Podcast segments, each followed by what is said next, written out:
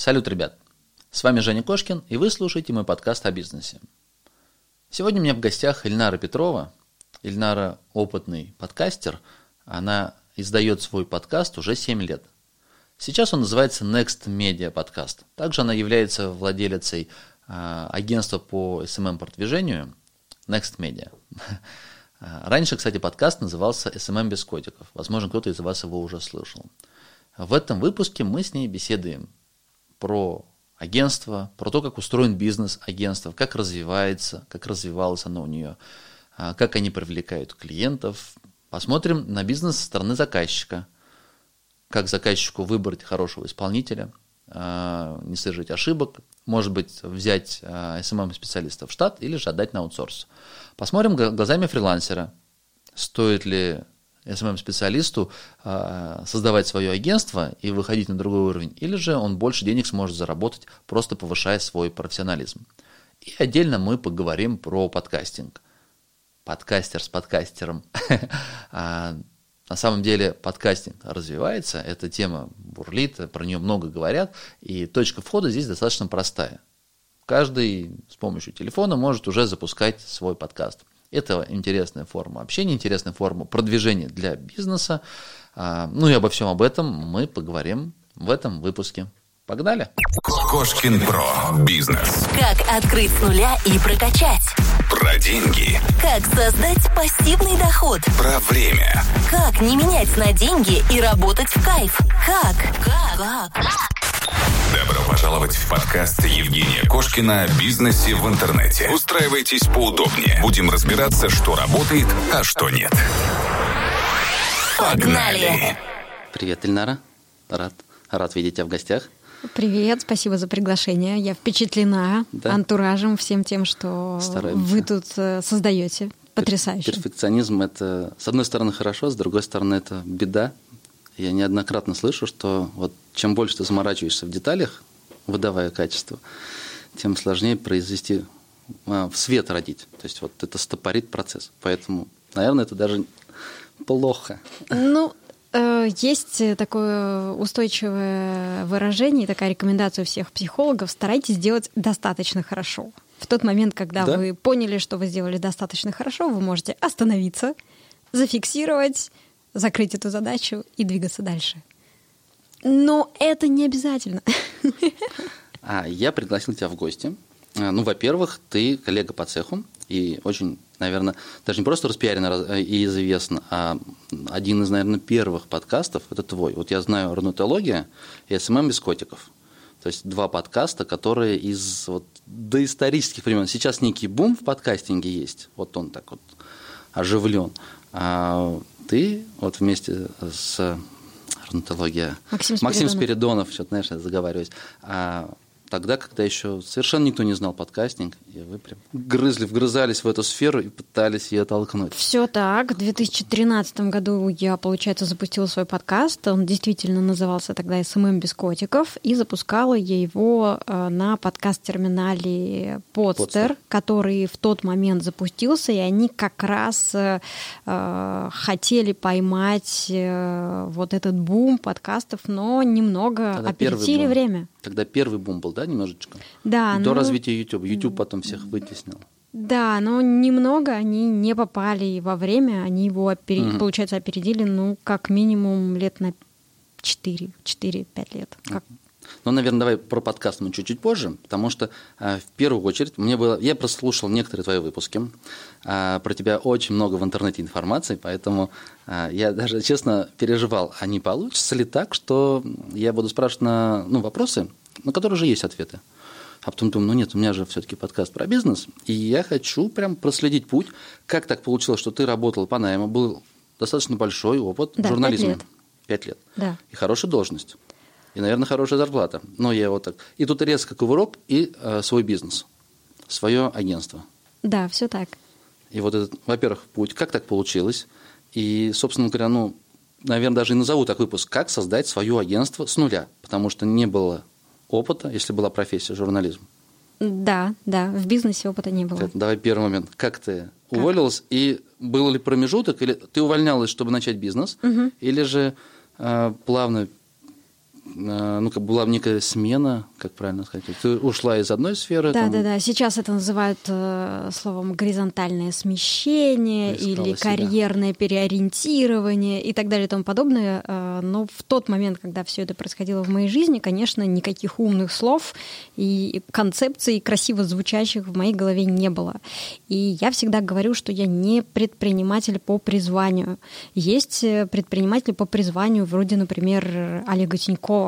То есть ну, во всем, что он делает, во всем, что он говорит, э, считывается то, что он действительно э, мог быть только э, если предпринимателем. предпринимателем. Да, если бы он родился там несколько веков назад, он был бы успешным торговцем, но он с этого и начинал. Да?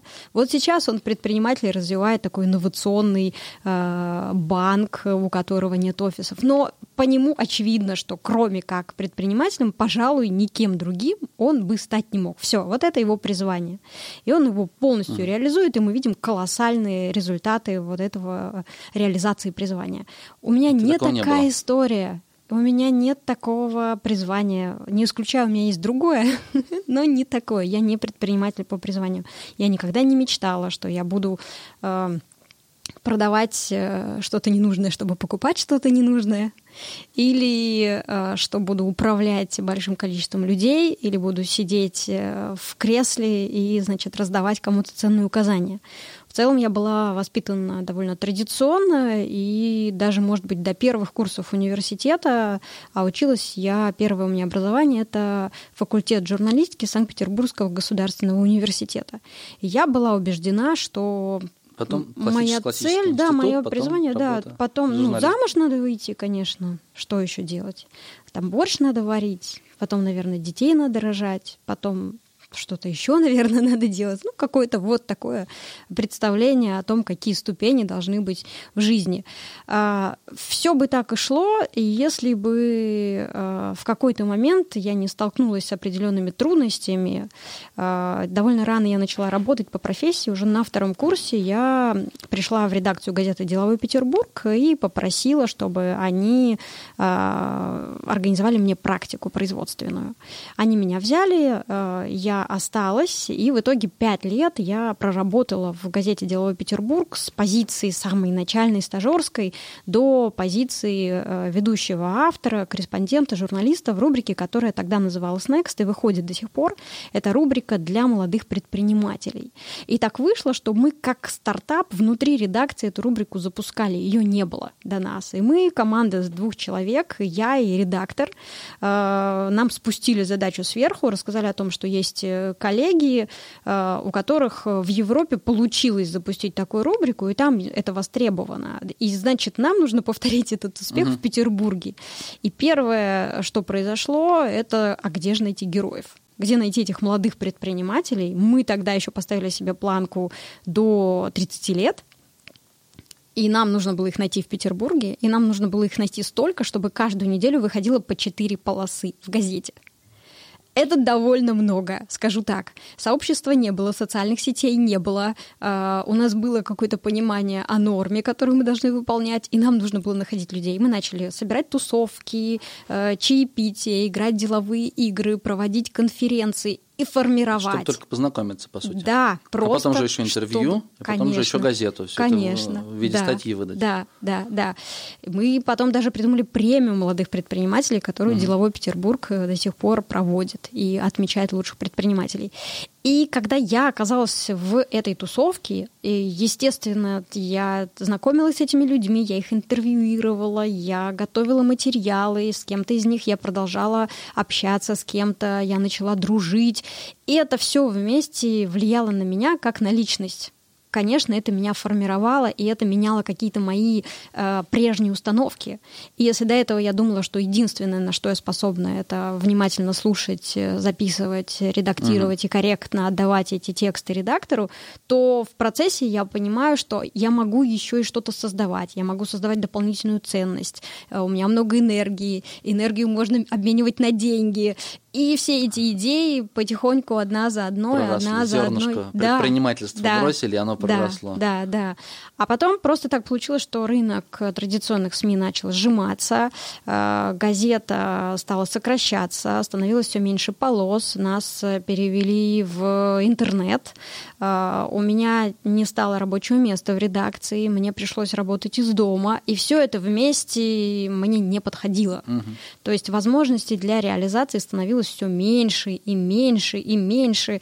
Я попробовала выйти на открытый рынок, найти работу пиар-специалиста или найти работу в каком-то другом СМИ, но тогда даже не было таких СМИ. То есть сейчас у нас есть Висиру, э, какие-то еще интересные холдинги, интересные интернет-проекты, в которых я бы вполне могла реализоваться, если бы они были тогда. Но тогда их не было рынок был абсолютно пустой.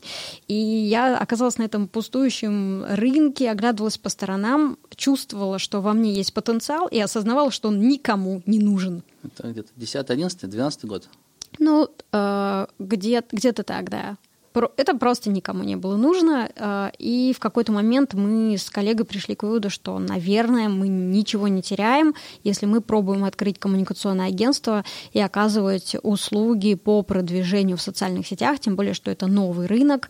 Э, как раз э, запустилась социальная сеть ВКонтакте, и я как раз об этом очень много писала и была лично знакома с Павлом Дуровым, и поэтому все вместе сложилось как пазл, не требовалось никаких вложений, мы просто начали что-то делать. Сами специалисты? Ну, то есть я имею в виду, не, не, на, не отдавали работу? Мы все делали руками. Все мы сами. все Привлечь сами клиента. делали сами руками. вести. От момента найти клиента, побрифовать клиента, mm. составить коммерческое предложение, выставить счет, подписать договор, составить план работ, подготовить тексты, подготовить изображения, договориться с фотографом, опубликовать, настроить первые рекламные кампании. Все сами. Подготовить отчетность, защитить отчетность. Все своими руками, сами от начала до конца. Окей. А первые клиенты, какая динамика была? То есть первых там клиентов, ну, один, например, два, когда, когда, когда первые а, там один-два клиента появились, это вдохновило, так понимаю, что эта сфера правильная, и дальше стал работать. Ну, как, как вот дальше развивался? Ну, первым нашим клиентом была газета «Деловой Петербург». А. В тот момент им было интересно развивать приложение ВКонтакте, и мы наполняли контентом это приложение по получается, по договору аутсорсинга. А, потом а, мы стали работать с компаниями, с которыми так или иначе сотрудничали, пока работали в Деловом Петербурге. Например, какие-то маленькие спецпроекты а, для компании «Бегун» делали. Потом пришел большой клиент, это компания «Максидом», они к нам пришли, потому что мы тоже были знакомы, э, пока работали в газете «Деловой Петербург». А, и потихоньку-потихоньку стали подтягиваться бренды крупнее, которые интересовались э, социальными сетями, при этом побаивались туда выходить и искали а, подрядчиков, которым можно было бы доверять, надежных, э, с которыми было бы не страшно попробовать сделать этот первый шаг. И в целом мы как раз подходили под это описание, мы были пионерами на этом рынке, при этом у нас был большой опыт в традиционных медиа, и мы внушали доверие. Особенность, получается, продвижения именно вот выстраивание таких отношений. На первом доброжелательных, этапе. наверное, да, вот как доверие. Да, да. Перекликается да. с моим бизнесом, это вот здорово, потому что да. Абсолютно мало так. пиаримся, в основном все по совету, по рекомендациям. Но можно это поддерживать, э, если, например, осознанно создавать эти точки контакта. Вот когда мы работали в газете «Дело Петербург», мы для этого как раз проводили ежемесячные чаепития, э, встречи, круглые столы, бесплатные лекции, игры в денежный поток. А, Все это было нужно. Направлено, чтобы создавать точки контакта. Да. Первоначальные. Люди привлекаются, да. остаются те, которые ну, вы с ними ценностями бьетесь там, получается. Да. И потом уже доверие. И когда появляется необходимость у них или у их работодателя или у их знакомых. Они будут услуги, рекомендовать это, нас. Угу. Да. Это Потому что они пили с нами чай. Основной э, способ продвижения был на начальном стадии. Да, на Я первом сейчас перевожу, знаешь, в плоскость вот э, как бы совета для ребят, наверное, кто сейчас, допустим, оказывает услугу, планирует создавать бизнес, да. либо уже создает. И вот, э, ну, по сути, это, это и бесплатный способ ну, продвижения себя – и плюс действенный, потому что клиенты, которые с тобой познакомились, они ну, э, уже доверие к ним вызывают. То есть они уже с тобой навсегда могут оказаться. Здесь нужно сказать, что специфика моего бизнеса – это продажа профессиональных услуг.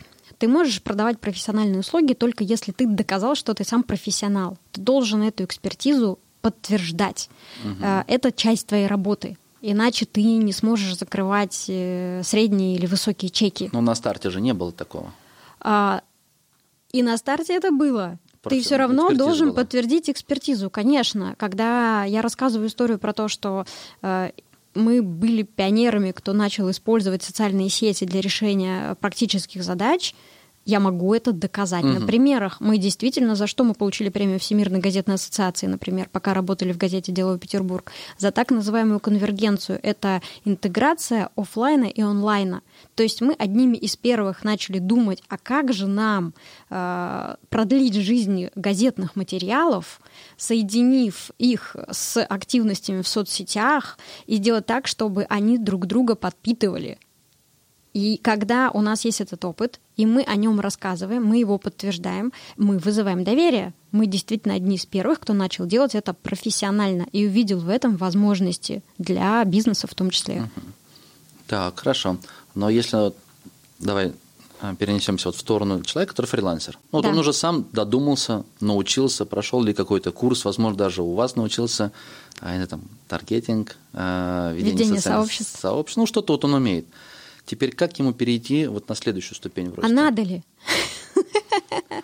Ну, он, может быть, хочет чуть больше а денежек. Надо Тут вопрос, там может и просто не быть больше денег. Может быть, что у него больше денег будет, если он э, просто будет классным фрилансером с угу. тремя э, надежными клиентами, которые системно доверяют ему задачи и деньги. Он работает сам или у него один-два э, помощника. Ему не нужно нести огромное количество дополнительных трат и расходов, переменных и постоянных, например, например, офис, э, аренда, вода в офис. Можно бесконечно mm-hmm. перечислять все эти траты, которые будут съедать рентабельность и сделают этот бизнес совсем неинтересным.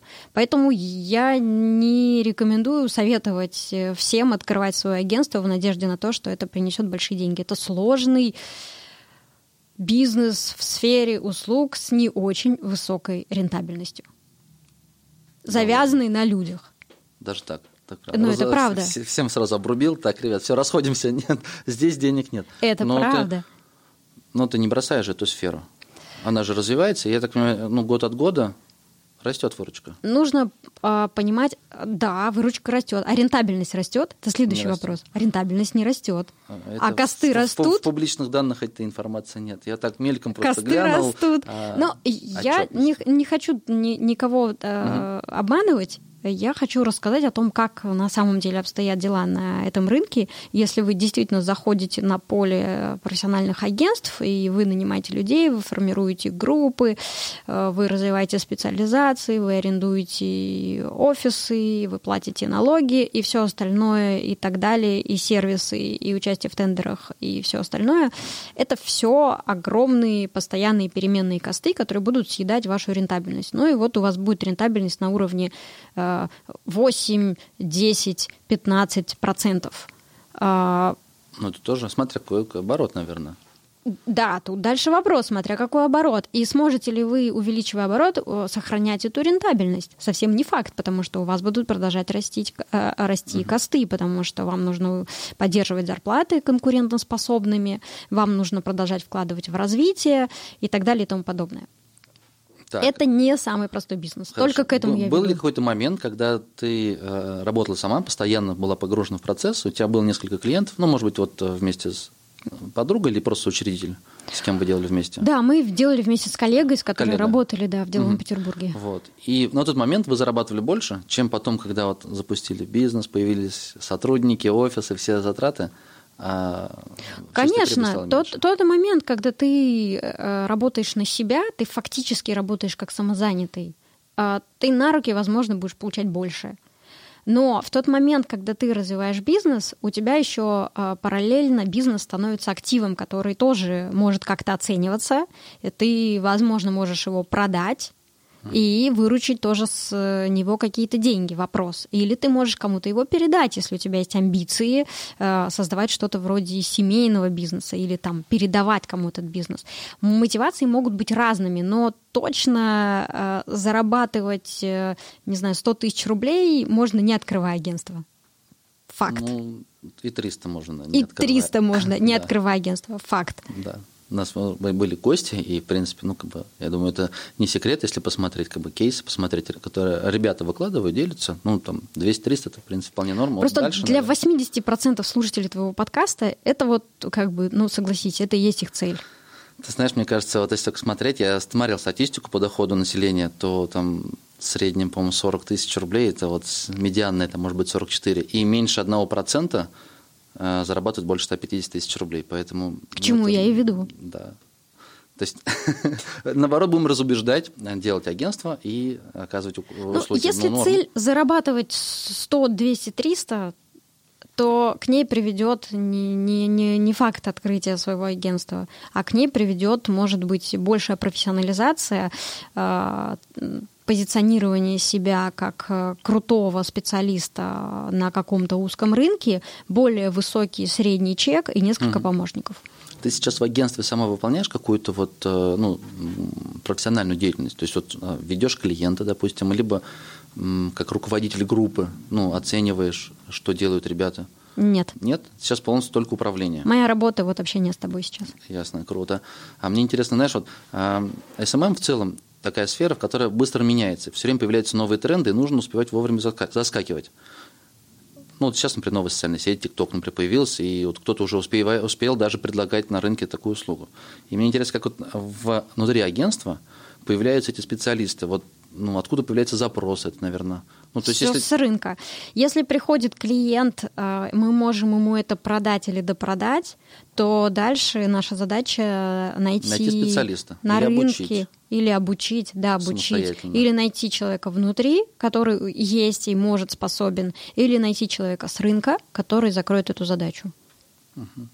То есть полномерно, вот так, что человек должен сидеть и изучать все сферы, ну, такого нет. Это все-таки Нет, нет. приходит от заказчика. Нет, мы, мы развиваем э, группы, и, и у каждого сотрудника есть специализация. Нет смысла держать одного сотрудника, который умеет все, потерять его, Мгм. и значит потерять все компетенции. Это неразумно. Я уже слышал от тебя эту классную мысль, когда ты не допускаешь, чтобы вот в бизнесе внутри а, один сотрудник ну, являлся таким важным звеном, на котором замкнуты многие-многие работы. Это опасно. Правильно? Ну, в этом Да? есть так, риск. Так сейчас это так продолжаешь это делать. так, чтобы- да. У нас э, внутри каждой группы э, есть э, несколько сотрудников, несколько специалистов. И я не говорю, что каждый из них взаимозаменяем, но в целом, если что-то пойдет не так, всегда останется еще кто-то, кто сможет э, Эту компетенцию обладает он, закрывать. да? Да. А сколько сейчас всего человек работает? Человек 15, наверное? Меньше, Д- больше? Под 20. 20? Да. Ну, я просто сейчас не знаю. Я видел, говорю, статистику публичную, которая есть по Ну, вашей часть- за два, два года назад. У нас просто несколько юрлиц. а, Одно с НДС, другое без НДС, так просто удобнее какие-то клиенты Я хотят уже, да, подписывать с НДС, какие-то без НДС, и мы часть сотрудников оформляем на одно юрлицо, часть на другое, и плюс у нас есть а, сотрудники за штатом, м, сдельные, например, копирайтеры. А, Выручка получается около, наверное, миллион триста, миллион пятьсот, да, сейчас? В месяц? Ежемесячно, да. Вроде примерно. того, бывает больше, бывает меньше. Ну, вот я вот так, чтобы оценить масштаб. Я до а, того, как ты пришла, я не знал, про, ну, как вот не спрашивал тебя заранее так вот, Эльнар, расскажи, как у тебя там бизнес. Вот поэтому сейчас вот на ходу я какую информацию смог найти в Да, открытых да. источниках, а, немножечко так, одно на другое так сложил, перемножил, Ну, разумно. делаю предположение, Ну, чтобы... Бывает, бывает, э, да, бывают месяцы, когда больше. Бывает, когда меньше. Это все-таки сезонный бизнес. Ну, вот я понимаю, если тем более 15 ч- человек, и ну, действительно такая большая рентабельность, возможно, кому-то лучше не заниматься таким. Ну, я не буду скрывать, у нас бывают э, убыточные месяцы. И, и это такой бизнес, когда здесь бывают убыточные. Серьезно? Да. А тут так. же получается ведь из чека, то есть человек, а, клиент принес денежки. Да, но у тебя есть постоянные косты и переменные косты, которые в целом тоже стремятся быть постоянными. У тебя есть люди, которым ты должен платить зарплату. Они специалисты, и они э, с, с определенными ожиданиями. Ты должен платить эти зарплаты в рынке. У тебя есть офис, в центре города, ты должен платить аренду. У тебя есть интернет, который, за который ты должен заплатить, там, вода, э, доступ к сервисам и так далее и тому подобное. Довольно э, большую статью расходов, естественно, все, все это занимает. Плюс административные как траты. Вы привлекаете клиентов. Вот самое интересное, самое главное. То есть вот, предположим, я хочу открыть агентство. Да, не надо этого делать, это Хорошо. мы уже выяснили. Отговорил, я понял. Окей, я с тобой согласен. Я, я хочу просто, чтобы было больше псих... психически здоровых людей в нашем окружении, а, а предприниматели, которые теряют деньги или не справляются с обязательствами, им, им тяжело. То есть раз, раз отговорил. Хотел спросить, ну как же эти клиенты тебя находят? Как какие, находят? Какие способы привлечения действенные?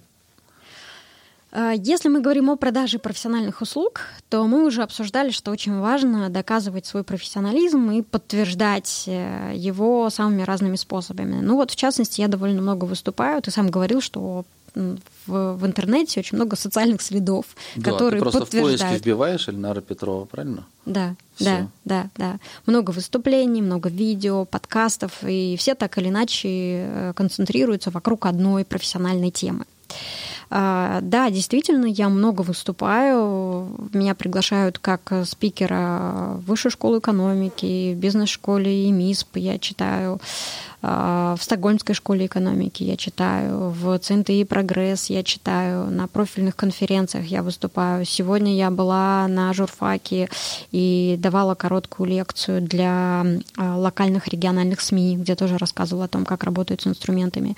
А, это первый канал. Второй канал э, для того, чтобы заявить о себе как о профессионале. Это подкаст, который я записываю с 2013 года. Больше 110 выпусков вышло, и все они касаются темы продвижения в социальных сетях. А, третье я лектор и спикер на собственных программах. У нас есть онлайн-курс школы SMM-специалиста. Больше пяти лет мы его делаем, запускаем. Там я тоже читаю лекции, там я тоже выступаю как эксперт. И у нас даже есть такая воронка, цепочка продаж, когда человек приходит учиться, потом он э, выпускается, работает где-то, и потом уже заходит к нам как клиент – он уже в наше агентство. Он вас уже знает, да? Да, он нам уже доверяет, и он заходит к нам клиент, как клиент, и мы уже с ним как с клиентом взаимодействуем. Это тоже один из каналов привлечения.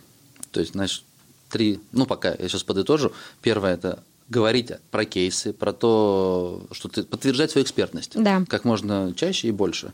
Второе, круто завести свой какой-то вот э, блог. Профессиональные знаю, медиа. Медиа, назовем это. Ну, у тебя подкаст, это может быть YouTube, это может быть просто канал в Телеграме. Да. Тоже круто.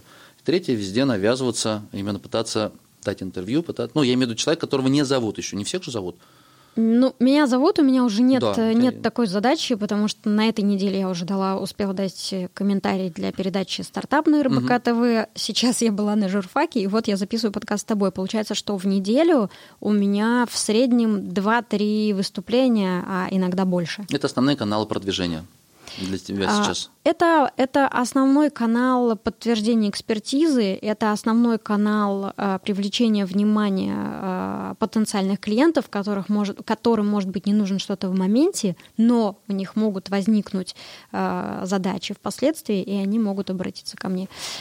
Да, на текущий момент это так. Угу. А реклама, которая, ну, тот же самый таргетинг, контекстная реклама, это для агентства, вот для этих услуг ну, не, неэффективно. На мой взгляд, это работает хуже. Хуже намного. То есть лучше... То есть все построено, по сути, на тебе.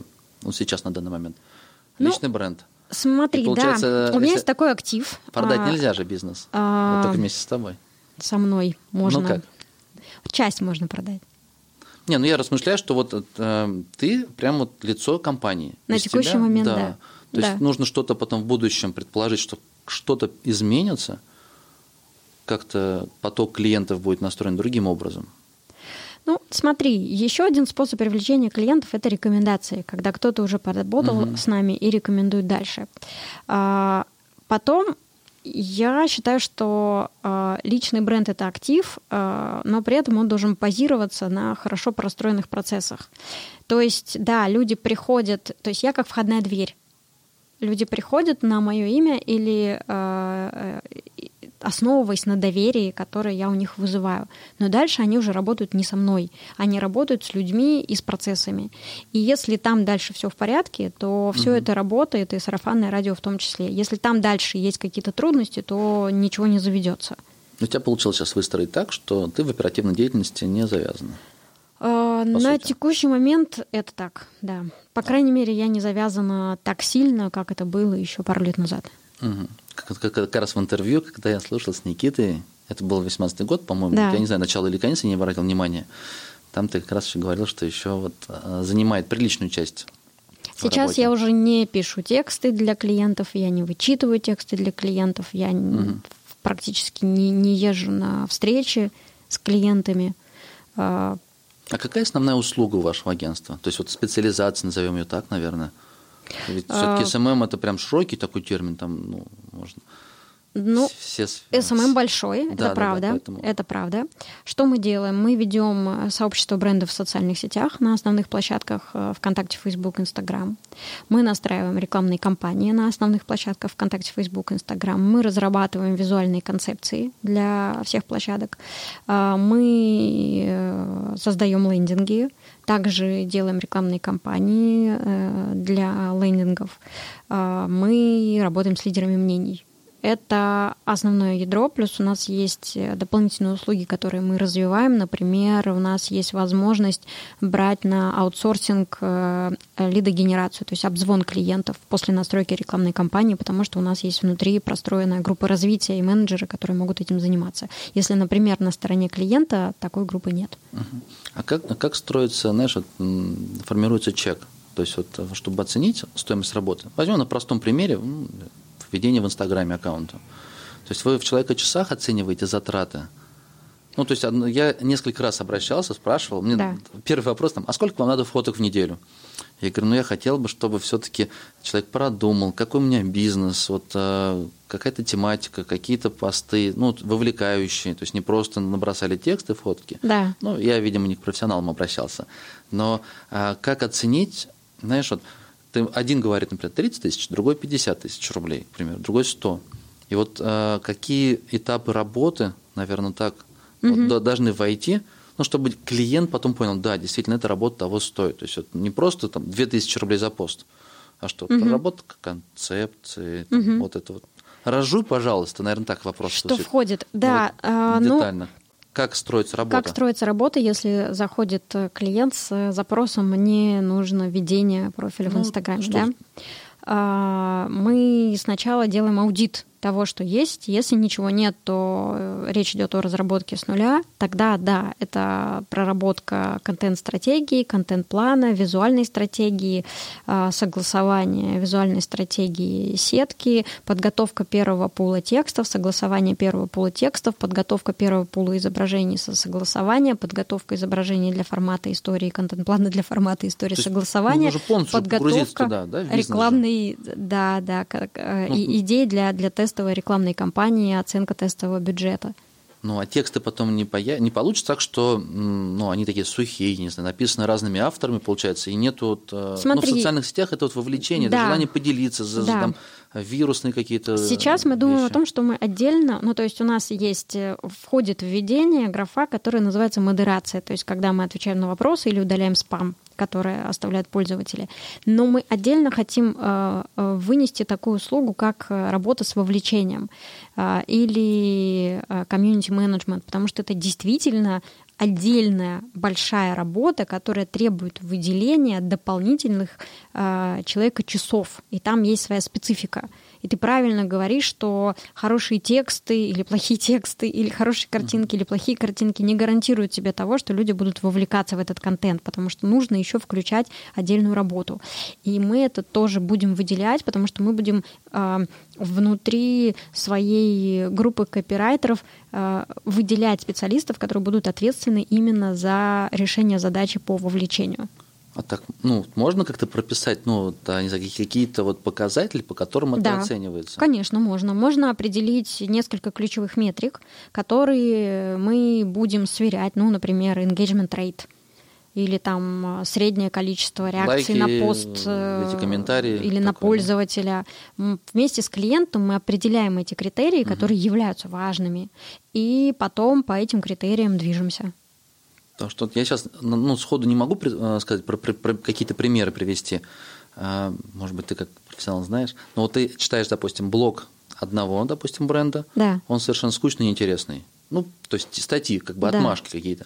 У другого, ну, там реально человек сидит, как будто бы заморачивается, там какие-то фоточки интересные, тексты. Ну, то есть хочется подписаться или прокомментировать, ну, общаться с этим брендом. Да. И моя задача как предприниматель, допустим, мне хотелось бы, может быть, найти агентство, которое будет делать, но я не знаю, как объяснить им. Я хочу, чтобы было круто. Ну, это, вот, это, это, всё. да, это большая Как это беда. может- И первые там несколько месяцев идет вот этот процесс э, притирки, Притирки. и поиска взаимного понимания. Потому что комментарий «это не круто» э, не дает возможности понять, как сделать круто.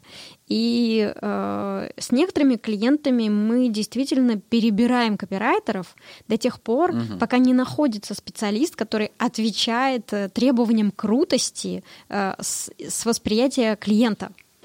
И поэтому у нас довольно много копирайтеров, которые мы выделяем по тематикам. И, например, если у нас там тематика, мы работаем застройщиком, значит, у нас вот есть пул копирайтеров, которые хорошо пишут э, для застройщиков. Если у нас э, тематика ресторана, у нас пул копирайтеров, которые специализируются на ведении именно таких сообществ и на подготовке именно таких текстов.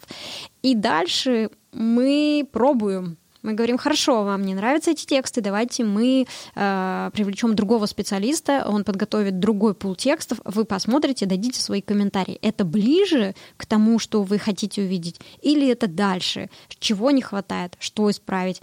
И мы движемся шаг за шагом к вот этому взаимопониманию. Ну, как правило, трех месяцев достаточно.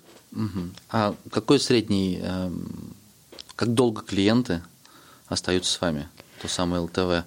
Ну, потому что очень часто как раз при работе с агентствами, там 2-3 месяца, и они слетают. Может быть, просто это Это для всех невыгодно. Ниже уровня, Для которое- всех невыгодно. Когда Конечно. клиент уходит через два месяца, ты, ты даже не успел, ты не, не успеваешь начать зарабатывать, потому что ты на этапе запуска, на Конечно, этапе продажи, ты тратишь Тебе огромное количество внутренних ресурсов, и если клиент ушел через один или два месяца, фактически Ну, ты сработал в убыток. как? Ты настроил ему рекламу, здесь э, контекст настроил, таргетинг настроил, вроде какие-то цифры пошли, он думает, ну а за что дальше-то платить тебе? Так не работает. Он думает, я сейчас уйду, все работает в кабинетах, ну, э, Ну, у нас так не пойдут. работает, потому что мы запускаем а, рекламы через свои агентские рекламные кабинеты. То есть все-таки мы так или иначе эти процессы контролируем. их к себе немножечко. Да, но это необходимо. Если клиент хочет получать закрывающие документы, значит, мы должны это делать через свои агентские кабинеты, потому что мы подписывали договор с э, социальной сетью или с компанией-посредником, и таким образом, толь- и только таким образом мы можем эти закрывающие документы предоставить. Это то, как устроен этот рынок, да, то, как сейчас там работают эти процессы. Но опять же, потому что рынок, опять же, ваши клиенты чуть выше среднего по, по чеку, если брать. Ну, наши клиенты это компании, которые э, средний, крупный бизнес. Они э, для них э, определенное значение имеет корректность документа оборота, закрывающие и все остальные административные детали, которые в, эт- в этом случае уже имеют большое значение. То есть у нас нет клиентов, которые нам налом отдают Ну, деньги за услуги. Ну, за услуги сейчас налог не очень выгодно, потому что тебя, опять же, э, для своего Ошечки поставить на, на, на расходы, ясненько. Как минимум на год, наверное, да, Ну, остаются. э, кли- клиенты уходят, э, м- может быть, несколько сценариев. Первый сценарий, вы действительно совершили слишком много ошибок.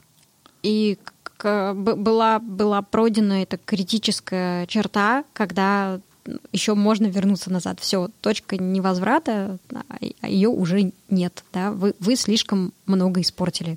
Да, такое бывает. Э, Не могу сказать, что это частая ситуация, но и такое возможно. Второй сценарий – это когда на стороне клиента поменялся менеджмент. Пришли другие люди и хотят Новое все делать решение, по-другому. да? По-другому. Да, Другая стратегия. все по-другому, другая стратегия, мы не выделяем бюджеты, мы их перераспределяем, у нас свой подрядчик. Да, такое тоже бывает, и это жизнь. К этому нужно быть так или иначе готовым. А, третий сценарий, ну, клиента закончились деньги. а, у клиента что-то поломалось в бизнесе или денег становится все меньше и меньше, ему нужно срочно резать косты, и маркетинг – это первое, что всегда клиенты режут в случае, если что-то идет не так. Пожалуй, это пожалуй, отрезает так. то, что приносит деньги, по сути. Да, да, да. Ну, это первое, что делают все. Это стандартный, самый стандартный ход. Угу.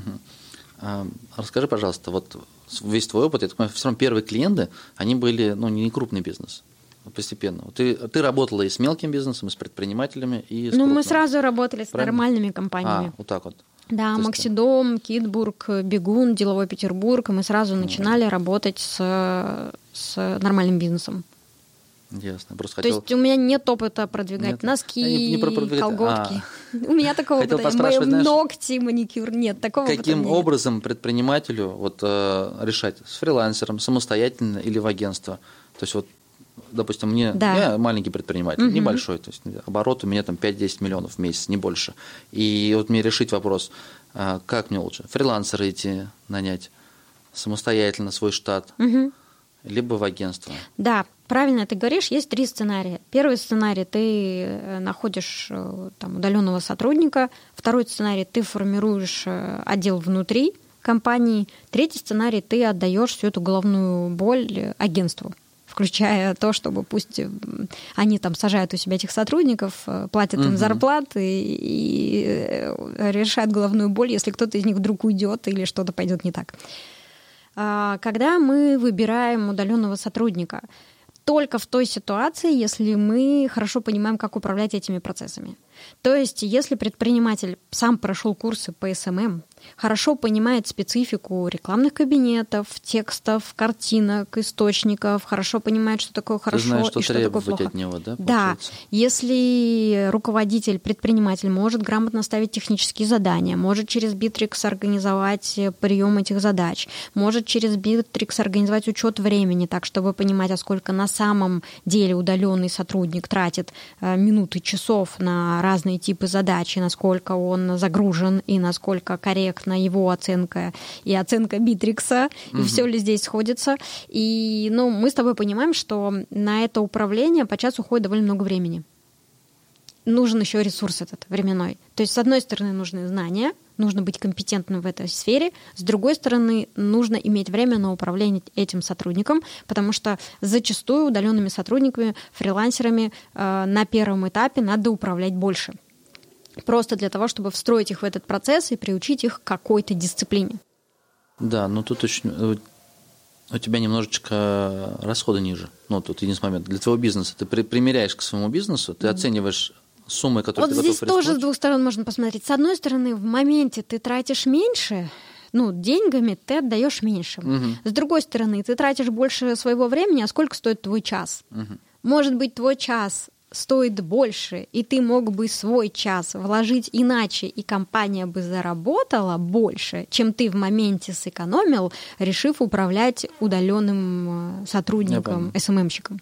Ну, а если в штат, то это еще сложнее. То есть, получается, то же самое, что с фрилансером, только еще больше. Да, то работы. ты на, себя берешь Да. еще все эти косты, э, всю эту ответственность как работодатель, тебе нужно организовать рабочие места, тебе нужно поставить всем э, планы работ, тебе нужно контролировать выполнение, тебе нужны схемы мотивации. Ну, все мы знаем, как это бывает не просто управлять людьми, особенно если их, ну, хотя бы три Ну, человека. А их как бы три там минимум и получится, потому что нужен дизайнер, человек, который создает визуальный контент э, приемлемого качества с требованиями социальных сетей. Нужен э, контент менеджер, человек, который создает тексты, и нужен таргетолог, человек, который создает рекламное объявление. Ну, допустим, ты мне скажешь, зачем мне таргетолог, я откро- откручиваю не такие большие бюджеты. Ну, да, если ты откручиваешь 30 тысяч рублей в месяц, тебе не нужен таргетолог в штате. Но если Ну, ты... кстати, может быть, на разовую работу. Может быть, на Я разовую смотрю работу, с позиции да. вот предпринимателю, как ему поступать. Но управлять все равно Самому тебе им придется. Самому сидеть разбираться, ходить на курсы, читать книги, либо это время посвятить на что-то остальное, а рискнуть, ну, потому что все равно эта сфера такая связана с риском. Ты не уверен вначале, когда у тебя а, настроен процесс получения заявок, здорово. А, ты знаешь, что ты каждый месяц там 100 тысяч тратишь на рекламу, сколько ты зарабатываешь? Ты одно агентство на другое меняешь или фрилансера на агентство, это все понятно. Но вот ты вышел на новый рынок, у тебя какой-то есть там небольшой пул, ты что-то заработал. И теперь ты хочешь рискнуть, вложить в продвижение, чтобы через там, год, может быть, или, ну нет, скорее всего, раньше, там, через 2-3 месяца появились первые лиды. То есть для тебя это как бы такая инвестиция некоторая. Да. И вот я смотрю глазами предпринимателей, как ему поступать при каких выручках или при каких э, суммах. Допустим, если, конечно, у него там 500 тысяч рублей на рекламу, то однозначно иди в агентство. Однозначно. Тут спора нету. Да. 30, 30 да, фрилансер можно... или самостоятельно? Да. 100 фрилансер 100. или самостоятельно? 100, ну, самостоятельно 100 уже будет сложнее, потому что нужно управлять бюджетами, особенно если несколько площадок. ну, то есть ВКонтакте, Facebook, Инстаграм. А, много разных плейсментов, а, размещений, еще надо подготовить тексты, надо подготовить картинки. Это съедает уже довольно много времени, плюс управление бюджетом. Так, в этом случае тогда Все-таки 100, стоит уже это агентство. лучше да, пойти в агентство. Агентства бывают разными. Можно выбрать агентство, которое именно специализируется на лидогенерации и на том, что они откручивают трафик в соцсетях. Можно найти такое. Хотите платить чуть меньше, попробуйте найти в регионах. Напишите Ну, туда, поговорите с ними об этом. Но в этот момент, если вы хотя бы там 30 тысяч вкладываете, пробейте по базе, насколько это юрлицо добропорядочное, да, какой у него рейтинг этой добре- добропорядочности, насколько с ним можно работать, соберите отзывы, потому что здесь уже возникают риски. Мгм, Хорошо, а, допустим, предприниматели. Как часто предприниматели самостоятельно ведут? Или стоит ли вести? Ну, смотри, предприниматели, я сейчас могу а, ошибиться, ну, там 2, 3, 4 миллиона в России, там разные цифры. Я периодически пытаюсь зад- задаться вот этим вопросом статистикой, и там, по-моему, там 2 миллиона предпринимателей, 2 миллиона юрлиц, но потом в, другая, в другом месте статистика, что половина из них фейковых, половина они однодневки. Ну, то есть цифра большая. И я так думаю, что всем нужны клиенты. Все так или иначе ведут Инстаграм, ведут ВКон, пробуют как-то привлекать к себе клиентов, ну, кроме шиномонтажек, они только на Яндекс.Картах разве- разместились. Так вот, путь у них какой? Как им научиться? Учиться. Самостоятельно все-таки. А- а, Базовые знания должны быть у а, любого малого предпринимателя или микропредпринимателя, который хочет управлять этим самостоятельно или привлекать специалистов. На любой из этих ступеней необходимо обладать минимальными Базовые базовыми знания? знаниями. Иначе вы не сможете даже по- прочитать отчет, который вам отправил специалист. Вот отправил вам таргетолог отчет, какие-то скриншоты из каких-то рекламных кабинетов и вот эти аббревиатуры CTR, не CTR, и что дальше. И он будет вас убеждать, что это хороший CTR. Они все говорят эту фразу. Это хороший CTR. Ну, хорошо, средний Да. по рынку. Что да, вот. вы будете делать дальше, если вы не обладаете пониманием, как это выглядит, что такое рекламный кабинет, какие есть рекламные форматы, что такое хорошие показатели по вашему рынку, какие задать правильные вопросы, чтобы понять, э, есть ли компетенции нужные у этого специалиста. Я рекомендую минимальные базовые знания получить. получить. Да, Окей. да. Сейчас это доступно. Во-первых, есть огромное количество открытых э, материалов бесплатных. Даже у ВКонтакте есть своя Академия ВКонтакте, где они публикуют короткие видеоролики, разделенные по темам ведения сообщества, настройка рекламы, таргетирование, парсинг аудитории. Я для них тоже записала видеокурс как раз на тему контента для социальных сетей. Они скоро должны его уже опубликовать. Зайти в открытый источник, э, выделить э, 10-15 минут в день, чтобы смотреть по одной серии или по несколько серий, вести конспект, чтобы сразу же выписывать то, что важно, то, что имеет значение к вашему бизнесу, имеет значение для вашего бизнеса, может быть, сразу же формировать ТЗ для конкретного специалиста узкого и внедрять это в работу. Смотреть, выписывать, внедрять. Смотреть, выписывать, внедрять. Можно учиться бесплатно, если вы достаточно высоко организованы. Если вам нужно, чтобы кто-то организовал вас за вас, то тогда вы уйдете на платные курсы. Например, наш онлайн-курс школы своего специалиста, и вы говорите, мне нужен куратор, мне нужно расписание лекций, мне нужно, чтобы у меня проверяли домашние задания, мне нужна обратная связь, мне нужно, чтобы у меня спрашивали, как мои дела, как я себя чувствую. Да, тогда вам подойдет э, система с курсами. Вполне возможно. Ясно. Ну, зак- закрыл этот вопрос мне. То есть, в общем-то, понятно. Предприниматель должен самостоятельно сам попробовать слить первую там тысячу, две, три тысячи в таргете. Ну, это а мало, пуб- слить надо Ну, больше. условно, чтобы а, не было вот а, такой, как бы, ну, не знаю, Ну, ты настраивал рекламу в соцсетях? Я пробовал, но не во всех. То есть вот э, не освоил Facebook, А это не так просто. потому что я посмотрел, думаю, ладно, мы пока в Фейсбуке просто не будем присутствовать, мы присутствуем в Инстаграме, но, опять же, а модель моего бизнеса, она больше вот как сродни твоей, мы пиаримся за счет мероприятий, за счет знакомств, за счет общения с лидерами мнений, и как сарафан, наверное, вот единственное, я сейчас переехал в Питер, и здесь вот поле такое благодатное для тестирования. Вот я сейчас тестирую Авито и ВКонтакт пока. Это пока достаточно Ну. ВКонтакте один из самых простых и понятных рекламных кабинетов. И к- рекламный кабинет Фейсбука сложнее, а, там он и переведен сложнее. Я хотел через Facebook добавить рекламу в Инстаграме, и вот, по-моему, очень проще, знаешь, когда ты в Инстаграме прям продвигать пост. Вот мы Да, но делали мероприятие. Ну, делали мероприятие, бюджет нашего мероприятия, он позволял там 2000 рублей на, этот- на этот пост нажать кнопочку, он сразу же спросил, где- Промоут, в да. Астрахани, в Астрахани всем показать? Покажи Всем всем. в Астрахани. Это хороший таргетинг. Да, нам- нам Это, это плюс локальных бизнесов. Можно сильно не заморачиваться с настройками. Да, ну там В Петербурге такой номер уже там не пройдет. конкуренция маленькая, поэтому он- более-менее ты к фотографам относишься, относишься, ну, значит, мы тебе покажем. Все, нормально, поэтому проще. А мне показалось, или я прослушал, ты не называл одноклассники? Или На одноклассниках тоже все работает, просто у нас Не, не, вот так много клиентов, которые заказывают одноклассники. почему? То есть вот хотел бы тогда поспрашивать про разные нет. со- социальные сети. То есть А- там аудитория, она ну, явно больше Фейсбука, чуть-чуть Да. меньше ВКонтакта, Да, и там, в принципе, платежеспособные, да. 45 плюс. плюс Да, но где-то у нас, видимо, такой набор клиентов с такими специфическими задачами, что им эта социальная сеть не подходит для генерации трафика. Например, у нас застройщик э, есть, э, с которым мы работаем, компания ПСК, у них все объекты в Петербурге.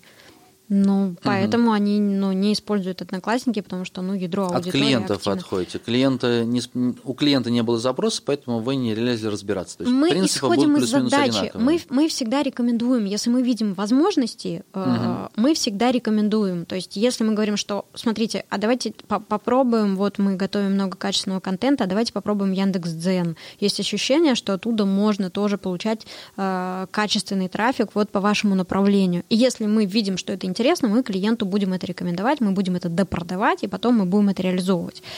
А, вот так это работает. Мгм. Так, а ТикТок сейчас клиенты восприняли как? Присматриваются. Присматриваются пока? Пока присматриваются, да. Потому что к- у клиента, например, хорошо развита одна площадка, допустим, Инстаграм.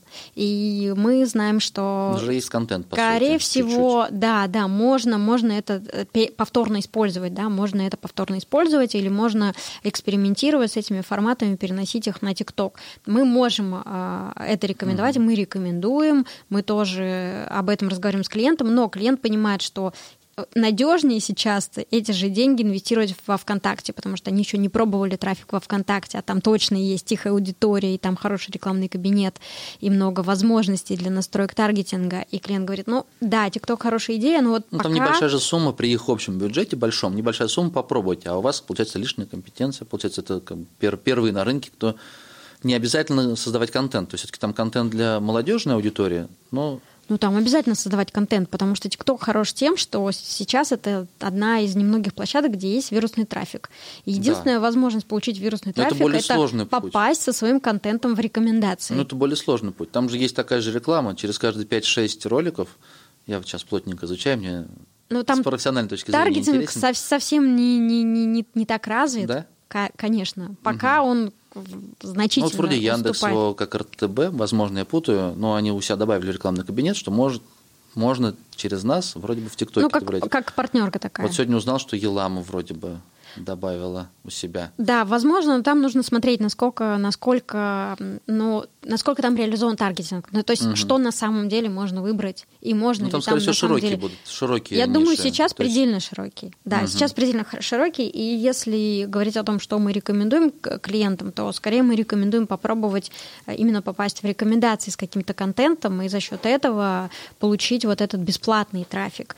А, Ну, Пока Ну, вот, у вас серьезные, кажется, кон- там- серьезные ребята, серьезные клиенты. Ну, Вряд- разные, вряд ли- разные бывают. У нас ли есть деньги. бренд детской одежды, очень классный, кстати, петербургский бренд, называется «Математика». Вот я их порекламирую, если ты не вырежешь. Да, можно. А, Они очень хорошие э, ребята. Это стартап, по-хорошему стартап. Э, Его делают две классные дамы. Они сами конструируют в Петербурге, отшивают в Петербурге и продают по всей России. У них есть свои магазины, еще они а, по франшизе открывают точки. Интересная концепция. А, И у них, что интересно, так налажен производственный цикл, что они новые коллекции выпускают каждые три месяца. Вдумайся каждые три месяца новая коллекция. Это же колоссально круто, колоссально классно. Да, сложно представить. То есть я не знаю, как часто должны выпускаться новые коллекции, потому что Но меня, в принципе, устраивает футбол производственный то прошлый, цикл этого позапрошлый, позапрошлый.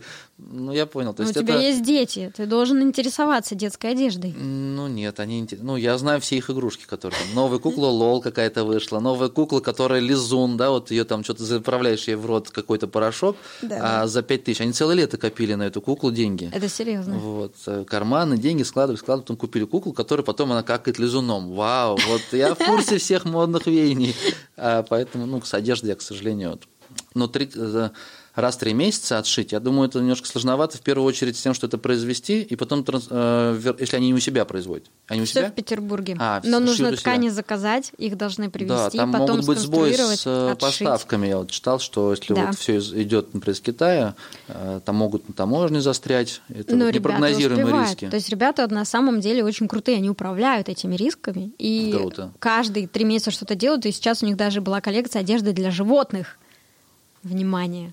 Но я видел здесь модно. Это вот Это- питерская фишка. да, я никогда да, не думал, да, что да, собачку можно одеть в свитер, чтобы она ходила, бегала. И да, и чтобы ей было тепло и Ну, хорошо. модненько, круто. Абсолютно, да. Это, кстати, ниша. Есть люди, которые любят Абсолютно. собачек, а есть люди, которые любят собачек и любят свитера на собачках. Это очень узкая ниша, но зато она свободная. Может быть, там несколько брендов Да. есть. А еще есть люди, которые любят э, домашних животных э, и действительно воспринимают их как членов семьи. И это значит, что если я себе там что-то купил, то я и ему что-то покупаю. Это большой рынок. Палку колбасы себе, палку колбасы для Вроде собаки. того, Круто. вроде Не, ну я того. согласен, особенно Да. одинокие люди, если, например, пожилые, одинокие, да, для них, конечно, домашнее животное это немножечко сгладит досуг. Да. Я видел, очень много здесь людей гуляет с собачками. Это правда. Кстати, будет интересно, я с удовольствием приглашу, мне потом контакты оставишь, я приглашу Да, ребят да, да, они поговорить. классные. Ну вот они как раз, бизнесы. да, открыты к экспериментам и го- готовы что-то интересное делать на разных площадках э, с пониманием своей целевой аудитории, особенно в связи с тем, что они так много двигаются по разным нишам, Мгм. да, не просто там детская одежда, а еще и вот такая, еще и такая. Эльнара, а у тебя в бизнесе есть какие-то интересные яркие кейсы? Ну, знаешь, как, допустим, с одной стороны, работа может быть некая шабло- шаблонна, ну, то есть вот нам нужно вести паблик, да, вот, вот какие-то посты, вот ребята проработали стратегию, вот мы пишем там про окна или про двери, ну, то есть что-то такое, ну, не, не ярко, не интересное. А вот какие-то кейсы, которые прям вау как-то зашли. Вот я далек от SMM, но я знаю историю э, с, с пончиками. Вот здесь вот было какое-то агентство. Они э, сами в, в Инстаграме начали... С пышками. С пышками. Ну, я, видишь, у нас это пончики назывались. Видишь, как? Ну вот. И я далек от этой сферы, тем не менее, ну, этот кейс видел, знал. И вот у вас какие-то такие интересные, что вы что-то применили в своем, для клиента, и это прям вау, как выстрелило. Ну, что мы делаем? Это называется когда тренд-вотчинг, то есть ты наблюдаешь за трендами, которые восходят наверх, а, понимаешь момент, э, в который ты можешь встроиться в этот тренд, и упаковываешь какой-то контент брендированный для клиента, но при этом в соответствии с этим трендом. Да, мы это делаем. Если это соответствует политике компании, если они согласовывают это, если им идея нравится, и если мы успеваем провести все эти циклы э, в тот срок годности, да, пока контент, который, пока он очень интересен. да, который есть у... Ну, вот такие кейсы есть, вот интересно, кем ты можешь прям гордишься. Или нет, может быть, ты на конференциях про них рассказываешь, что вот, смотрите, какая штука, мы ее внедрили, и она вау собрала. Вот как сейчас, если бы а, ты начала а, в ТикТоке кого-то продвигать, кто-то согласился, ты сказал, вот мы сняли, вот мы сделали, Да. вот мы там 100 рублей подкинули на рекламу, ну, там за 100 рублей не подкинешь на рекламу, ну, условно, мы собрали там 10 миллионов просмотров. Нет, такого нет. Ну, это в Тик- в ТикТоке нет, я понял. А, Или там в ТикТоке просто миллион просмотров, мне кажется, это ничего. Это вот просто там Ну. каждый сотый китаец глянул Ну, вот одним если- глазом. Да, да, да, да. Если говорить об аудитории китайцев, то да. Я поняла, о чем ты говоришь. Мне сходу в голову не приходит такого п- примера, именно потому что я сама уже не работаю с клиентами, я не готовлю эти тексты, я их не вычитываю, я их не предлагаю. А, при этом, что я могу сделать? Я могу собрать подборку, попросить коллег собрать подборку вот таких публикаций, которые как раз э, построены на идее ньюсджекинга, то есть э, анализа каких-то новостных трендов и э, Ну, то есть фишка сейчас все-таки вокруг ново- новостей Да, должна быть, да? Да. коронавирус, значит, Да. например, вот Вроде китайцы, того. маски, вот все Да. вокруг Ну, этого ну, обыгрывать. это один из самых, ну, таких логичных, очевидных э, Да. способов, потому что придумать э, вирус – это задача Ну,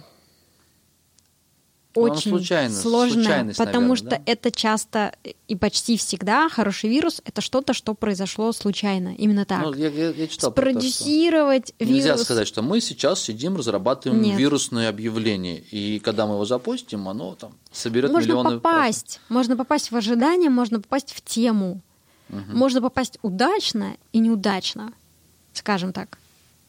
Так, а можно ли навредить? Это получается Можно, репутация. конечно, можно. Вы Поэтому очень часто мы согласовываем. Каждый пост условно. Ну, зависит от клиента. А, Есть клиенты, которые настаивают на том, чтобы каждая публикация была, Была согласована, согласована. и мы согласовываем. Есть клиенты, которые, например, согласовывают контент-план, и их одобрено. ну, как, как минимум, они должны в почте написать, что Я понял, это ок. одобрено. Да.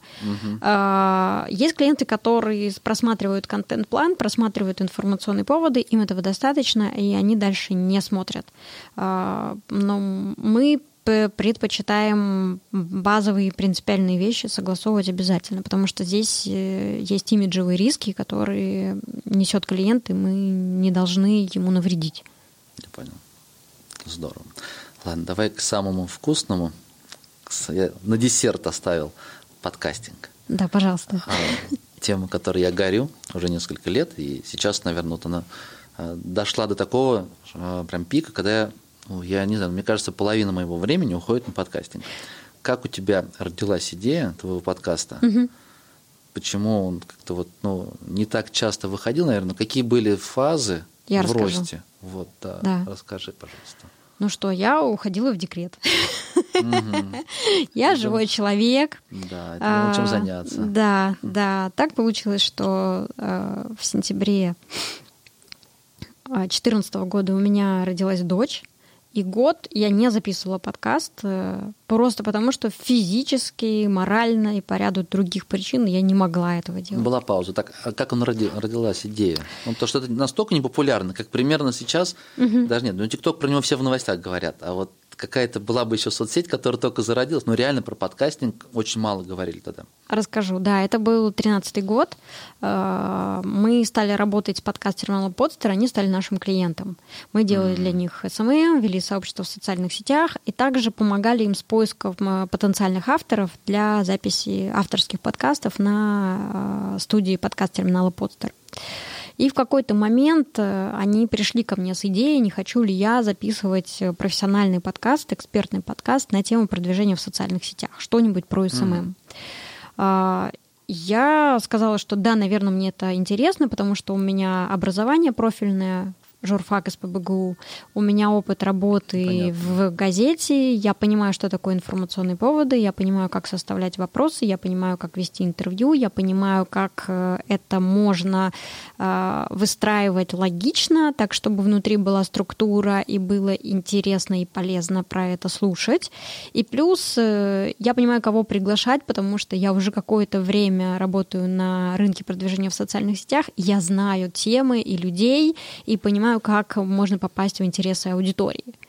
И все это вместе логично сложилось в запуск подкаста. Плюс э, со стороны подкаст-терминала они сказали, да, отлично, а у нас есть студия, у нас есть э, звукорежиссер, у нас есть специалист по монтажу, мы запишем тебе джингл, мы сделаем тебе картинку. Ну, я понял. Твой клиент предложил идею, ты пон- поняла, что тебе это выгодно, интересно. Хорошо, делаем. Да. А дальше, получается, когда ты ушла в декрет, потом Да. вернулась Потом к вернулась, подкасту. Да, вернулась к подкасту, но уже стала делать его самостоятельно, потому что подкаст-терминал закрылся. Я сама нашла студию, э, нашла э, звукорежиссера, э, нашла специалиста по монтажу. Э, Чуть позже нашла редактора, который взял на себя часть задач, связанных с поиском гостей, с переговорами, с бронированием студии, с подготовкой вопросов, с последующим монтажом. И получается, что я э, полностью сфокусировалась на качестве продукта и на темах выпусков. А, Долгое время, то есть он все, все наверное, время он приносил доход в основном за счет вот, повышения твоей экспертности. За счет, Правильно? э, да, за счет п- промо и рекламы наших собственных продуктов. А, Это онлайн-курс школы SMM-специалиста, это услуги агентства экспертного маркетинга Next Media, это мои личные консультации. Э, Стороннюю рекламу не размещали, то есть какие-то... У нас был Пробы- опыт. Был опыт, да, да. У нас было несколько партнерских выпусков, которые мы записывали за деньги. У нас э, были рекламные вставки, приролы, медролы. В целом хороший был опыт, и я готова его продолжать, потому что мне кажется, что подкаст — это относительно свободная среда от рекламы на текущий момент. В подкастах реклама воспринимается органично, и реклама, которая не противоречит э, моим принципам э, или идеям э, подкаста. Продукт нравится, если тебе... Да, это- это вполне себе ок. А как ты его продвигал, подкаст? Как э, люди тебя находили? Пока Ну- не было бума. Вот сейчас последний там, год-полтора, наверное, хоть как-то про это говорят. Есть такой органический спрос на подкастинг. А он и тогда был Тогда был? органический. Все-таки Да. люди искали. Да, люди искали, люди рассказывали, и я рассказывала. Так как я довольно много выступаю, то все выступления мои начинаются с того, что я рассказываю о том, что я записываю экспертный подкаст в сфере маркетинга. Называется он Next Media Podcast. Вы можете найти его на любой платформе. На текущий момент это бесплатная открытая библиотека знаний про маркетинг в социальных сетях. Если вам интересно, как развивать коммерческий аккаунт в Инстаграме, или вам интересно, как не нарушать авторские права в соцсетях, вы найдете выпуск на эту тему, найдете ответы, можете связаться со- с экспертом этого выпуска, и, может быть, он даже ответит на ваши вопросы. Это то, как я рассказываю про подкаст, и также я его анонсирую, конечно, через все мои социальные сети. Ну, я просто бегло просмотрел, но не так прям много там подписчиков, по меркам, наверное, других популярных, там, не знаю, людей, которые там по 10, по 20 тысяч подписчиков там в Инстаграме, э, в социальных, э, ну, ВКонтакте, Фейсбуке, А тогда можешь говорить, что ты подкаст закинул, и люди, кто-то будет слушать. Ну, просто вот если помножить, вот, например, взять тысячу человек, Да. из них те, кто готовы воспринимать через аудио, там 10-15%. Ну, я могу путать, не, не так важно. 150 человек. Из 150 оставшихся, кому интересно про маркетинг, останется там 15. Да. А те, которые будут слушать, которым понравится голос, формат, не знаю, гости, останется там 1-2. И Да. вот реально И- такая воронка узкая очень. Да, при этом суммарно мои выпуски прослушали более миллиона раз. И в среднем э, каждый выпуск набирает по несколько тысяч прослушиваний. И плюс прослушивания накапливаются длинным хвостом. То есть Но они выпуск... потом все время слушаются, я заметил да, тоже у да, себя. выпуск мог выйти полгода назад, год назад, два года назад. Его все равно будут продолжать слушать, если он на какую-то тему, которая действительно любопытна Типа вечно интересна. зеленые, условно Да. говоря. Подкасты это ты правильно сказал, это вечно зеленый контент. Это evergreen контент, который в придачу еще хорошо ищется. Ну, а как его се- сейчас, когда люди создают, у тебя, наверное, так как ты популярна в этой сфере, у тебя спрашивают. То есть, вот, Да. хорошо, как, как создать, записать, это несложно. Ну что, включил даже на телефон, Анкор, Анчор, как правильно произносится, я не Ага. знаю. А там все сервисы, вся информация о том, как записать подкаст, ну, она есть. Но первых слушателей как собрать? То есть, вот какие ме- ме- методики использовать? То есть, вот ты когда запускал, это еще сложнее было. Вот сейчас как ты думаешь, что можно сделать? Я думаю, что логика э, всегда примерно одна и та же. Э, Во-первых, ты должен э, отвечать за качество своего продукта. То есть ты должен записывать подкаст, который приятно слушать. Это первое. Если ты уговоришь запустить подкаст 30 своих друзей, но при этом там отвратительное качество звука, никто из них Ну больше да. никому не порекомендует, и никто из них второй выпуск слушать не будет. Это точно. Поэтому первое — это все-таки не продвижение. Первое — это базовое продукт. качество продукта. Да. Второе, что мне кажется очень важным, это а, можно назвать это обаяние личности, а, харизма или что-то еще, но ты как автор должен внести дополнительную ценность в этот продукт.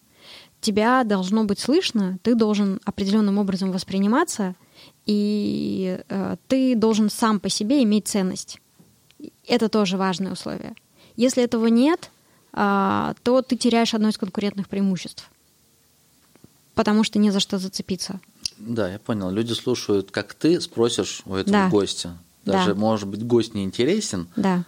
Ну, наверное, не так часто люди интересуются вот твоими репликами. Ну, вот я имею в виду, когда э, спор у меня был несколько раз, сейчас уже так сумбурно накидываю мысли, потому что мысли летят гораздо быстрее, чем я их успеваю сказать. Это я правда. несколько раз обсуждал э, с ребятами, занимается подкастами, либо интервью на YouTube, стоит ли э, в разговоре с гостем, ну, как бы, высказывать свое мнение или не стоит.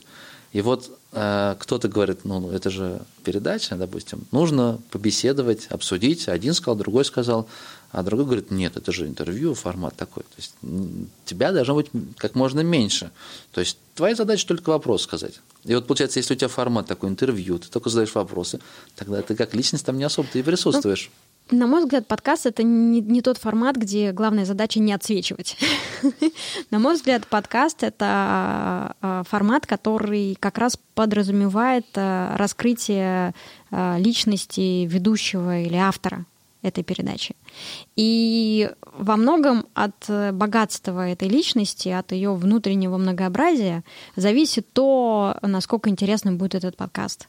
А, Потому что а, важно же не только э, какой список вопросов ты составил.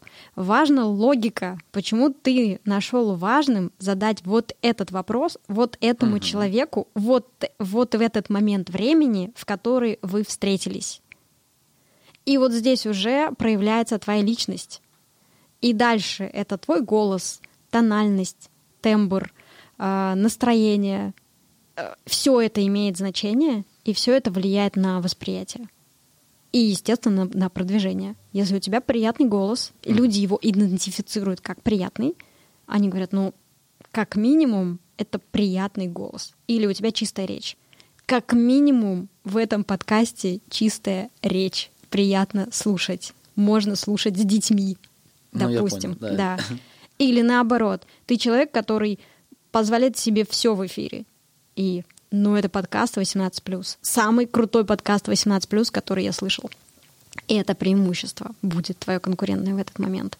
А э, часть и от того, насколько много ты соберешь этих конкурентных преимуществ, зависит то, насколько легко э, будет продвигаться твой продукт. Как ты думаешь, сколько должно быть конкурентных преимуществ, чтобы выйти на рынок? Одно. Правильно, достаточно одного конкурентного преимущества, в чем-то чтобы быть лучше, Да, хотя бы в чем-то. Да, да. Ну сколько, а сколько при этом, ну, было бы неплохо иметь, чтобы чувствовать себя ок, как ты думаешь? Я не знаю, мне кажется, одного достаточно все равно. То Чтобы выйти, можешь- достаточно ты не можешь, одного. Ну, все. Ну, ты Все не можешь. Ну, допустим, да, да, давай вот предположим, есть много теорий про количество конкурентных преимуществ. А, Я слушала лекцию про маркетинга такого специалиста, доктора из Америки, его зовут Марко Протана. Пока я училась в Стокгольмской школе экономики, он читал там блог по маркетингу, очень интересно. И в его методологии он, по-моему, выделяет 12 или 13 конкурентных преимуществ. Да, достаточно одного, чтобы выйти на рынок. Но сколько было бы неплохо иметь, чтобы выделяться? Не, я вообще хочу быть лучше во всем. Ну, вот так вот. Я буду спокоен, когда я ну, победил, понимаешь? То есть есть цель некая. То есть хочется лучше во всем. Если что-то есть, ну, конечно, э, если берем, опять же, подкасты, да, вот, например, есть подкаст ведет девушка, а есть парень. Да. К примеру, и мы узнали, что по статистике парни слушают меньше, чем девушка. Но это я никак не, побе- не смогу победить, это конкурентное преимущество. То есть есть вещи, которые я не могу Но повлиять. ты можешь А то- приглашать Да, могу- э, могу соведущего, приглашать. Всё. соведущую, Да, и у тебя да, появляется да, конкурентное, преимущество. согласен. Вот.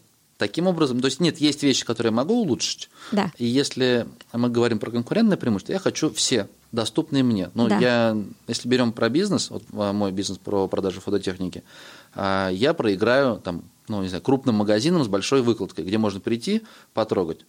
Но я выиграю в другом. Мне можно в 11 вечера написать, условно говоря. Вот. Мне лично. И я могу лично решить, э, сделать скидку или не сделать. Я могу Да. дать бесплатную доставку. Ну, вот какие-то вещи, которые... Это мое поле, я Да. могу на нем стать лучше, чем они. А есть поле, где я не могу, поэтому уж извините. Или берем подкаст, ну, у кого-то есть крутой бюджет на продакшн. Они сделают лучше, чем я. Ну, у тебя Они- идеальный продакшн. Кто это сделает техни- лучше, не, чем это ты? техника. Те- Это техника. Кроме техники еще нужны люди, еще нужны профессионалы. Нужно классно все там обработать, нужно классно, а, я даже не знаю. И здесь мы классно. вспоминаем то, с чего мы начали. Достаточно хорошо. Достаточно хорошо. То Достаточно есть, поэтому, хорошо. ну вот если к разговору о, Да. качестве- о конкурентных преимуществах, Да. ну я не знаю, Вот. сколько их должно быть. То есть ты можешь перечислять их, э, можно же дробить еще одно преимущество, Да, да. раздробить сразу на три. Можно, То есть можно. у тебя приятный Да. голос, а он, например, еще он приятный, он еще успокаивающий, он еще не громкий, Вот. он еще красивый, Да. он, ну ты можешь его. Вот. вроде Дальше идет упаковка. Ты правильно говоришь. Приятный голос с терапевтическим эффектом. О, как, да.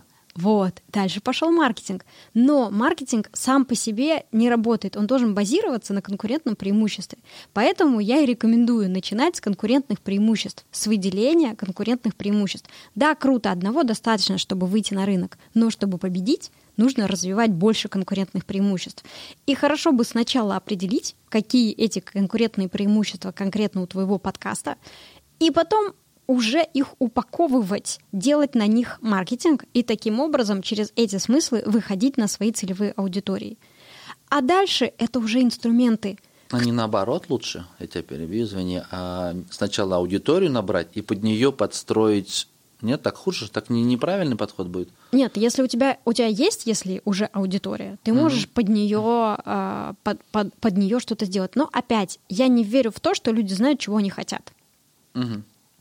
А, и Стив Джобс не спрашивал у людей, а нужен ли вам iPhone? О, вот это классная история. Почему-то он раз просто показал iPhone, показал он iPhone. Слушай, это же неудобно. Люди посмотрели и решили, этот старик уже из ума выжил. Да, да, да, да. Историю ты читал что-то.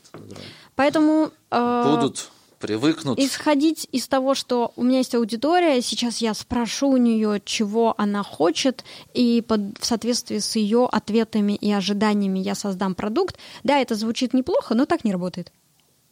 Работает только если ты как визионер, как творец, как создатель, как человек с определенной внутренней ценностью и со способностью предвидеть, Мгм. даешь людям то, что, как ты думаешь, им нужно или им не хватает. И вот от того, насколько ты попадаешь в эти ожидания, во многом и зависит э, то, насколько хорошо воспринимается и расходится твой продукт. А уже качество продакшена, э, зарплата звукорежиссера — это на 33-м месте. Сначала нужно попасть в ожидания. И здесь мне- нужно включать в себе способности что-то предвидеть. Ты сама веришь в будущее подкастов в России? То есть Да, сейчас конечно. новая волна. Я и в настоящее подкастов верю. Но есть какой-то, ну, есть какая-то аудитория небольшая. Ну, то есть для твоего бизнеса, для твоего оборота. Ну, смотри, подкаст это классный по, инструмент. По, по, по данным а, аналитиков, сейчас аудитория слушателей подкастов в России что-то вроде 5 миллионов. Это уже больше, чем аудитория Твиттера в России. На всякий случай. Да, не, ну, что, серьезно, 5 миллионов? Посмотри аналитику последнюю. Публикация вышла на VC и в Коммерсанте. Ну, может быть, а как они измеряли? Она, на- возможно, хоть раз один кто-то да Ну, прослушал я думаю, какие-то да. выпуск. Я думаю, да. Ну, 5 миллионов уже не так плохо. И только И аудио. они прогнозируют рост а, экспоненциальный от года к году. У тебя в твоем подкасте есть какая-то вот динамика, когда ты заметил, что да, Динамика например, есть. И я говорю так, есть «Долина смерти», это первые семь выпусков. Если вы прошли «Долину смерти» и после семи выпусков можете продолжать регулярно выпускать с тем же качеством на ту же аудиторию продукт, вы будете расти. я именно про цифры, сколько прослушиваний, например, было год назад на один выпуск и сейчас. А у меня, видишь, некорректная статистика, потому что я переехала а, с одной платформы на другую и поменяла Apple аккаунт. Поэтому Новый полностью. все новое. Да, считай, что для всех систем это просто новый подкаст, который я начала развивать с нуля. как подкаст, Ну, которого то есть все, все подписчики, которые были, Да. они про- про- пропали, получается, Да. я понял. Да, да. И да, динамику я наблюдаю. За текущий год э, от выпуска к выпуску динамика растет. Сейчас-то уже несколько тысяч прослушиваний. Я понял, что только, только недавно опять поменял платформу, вернулся на Танкор, Боль. я не знаю. Да. А один раз, когда менял, ушел на Липсин, почему-то в Apple вот подписчики начали жаловаться, что новые выпуски перестали ходить. Все сделал правильно, все вот как вот по инструкциям. Это что Это, это боль, это... не совсем совершенный Да, мир, мир то есть подкастинга. мир, мир действительно несовершенен, и платформы несовершенны, инструменты несовершенны, и все устроено так, что ты должен с первого раза сделать правильный выбор, но не всегда так получается, и вот эти риски потом ты ну, на, на себя берешь как создатель. Это правда. Мгм. Ты для себя обдумывал вариант добавить YouTube? Или тебе для твоего формата вариант подкаст только аудио? Ну, YouTube не просто платформа, где ты выложил дорожку, а вот как у меня. То есть вот мы с тобой разговариваем, мы еще поставили камеры и потом создаем контент для YouTube. Ну, видишь, это разговор про ресурсы. А, В целом это вопрос того, насколько вложение этих ресурсов будет оправдано и будет давать результаты. Потому что для меня, вот для тебя создание этого подкаста – это хобби. Для меня запись подкаста – это работа. И если я что-то делаю, я должна понимать, э, получу ли я возврат на эти инвестиции, в, в когда я получу этот возврат, и как мне лучше делать, чтобы оптимизировать расходы и быстрее по- Ну, получить возврат. Стоимость производства дороже, и не факт, что это Да. вернется. А те люди, которые Не в- я, интересуются я бы даже сказала так, что в нашей стране не факт, что э, YouTube всегда будет. Я так скажу, потому что у нас еще есть так называемые страновые риски, Мгм. которые в целом имеет смысл учитывать. Интересно. То есть набрал аудиторию, а потом раз. Ну, Ну, а с подкастом то же самое, может быть? с подкастами вряд ли. Пока вряд ли с подкастами такое Нет, будет. но я именно А про риски, что Ютубом- забл- заблокируют платформу, Да. ты имеешь в виду. Да. Вот.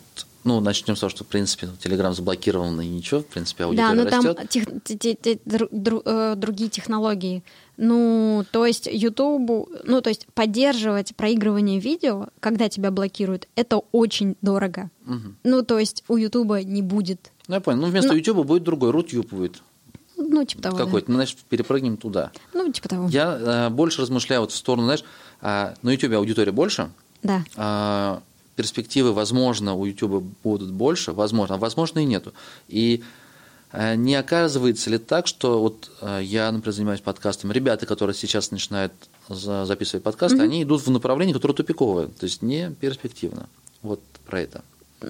Может быть, им вовремя развернуться в сторону YouTube? Возможно. Кто знает правильный ответ? Никто не знает. Поэтому а, спросил твое мнение. Ну, ты классно по- подкрепила то, что есть исследование, но это очень интересная информация. Она мотивирует, вдохновляет, что слушателей все больше. ну, больше. рынок, рынок нам говорит об этом. А, Я наблюдаю за тем, как сами а, подкаст-платформы начали больше внимания уделять маркетингу, продвижению. Это говорит о том, что они, скорее всего, внутри себя обнаружили какую-то динамику и решили, Они о, решили рискнуть. о, раз тоже. это растет, значит, мы это поддержим. Здорово. Пусть растет доля не музыкального контента, потому что его проще монетизировать, чем, например, все время делать отчисления музыкальным мейджорам. Почему нет? Ну, и плюс дольше прослушивают. Да, То есть, э, и слушают подкаст дольше. Да, Вовлеченность может быть Абсолютно. больше. И авторский контент. Можно делать так, чтобы только на нашей платформе выпускался этот подкаст. Сразу уникальность добавлять нашей платформе. Тоже еще один плюс. То есть у подкастов много внутренних плюсов, которые э, позволяют им расти сейчас. То есть это рост не на пустом месте, он оправдан, он объясняется.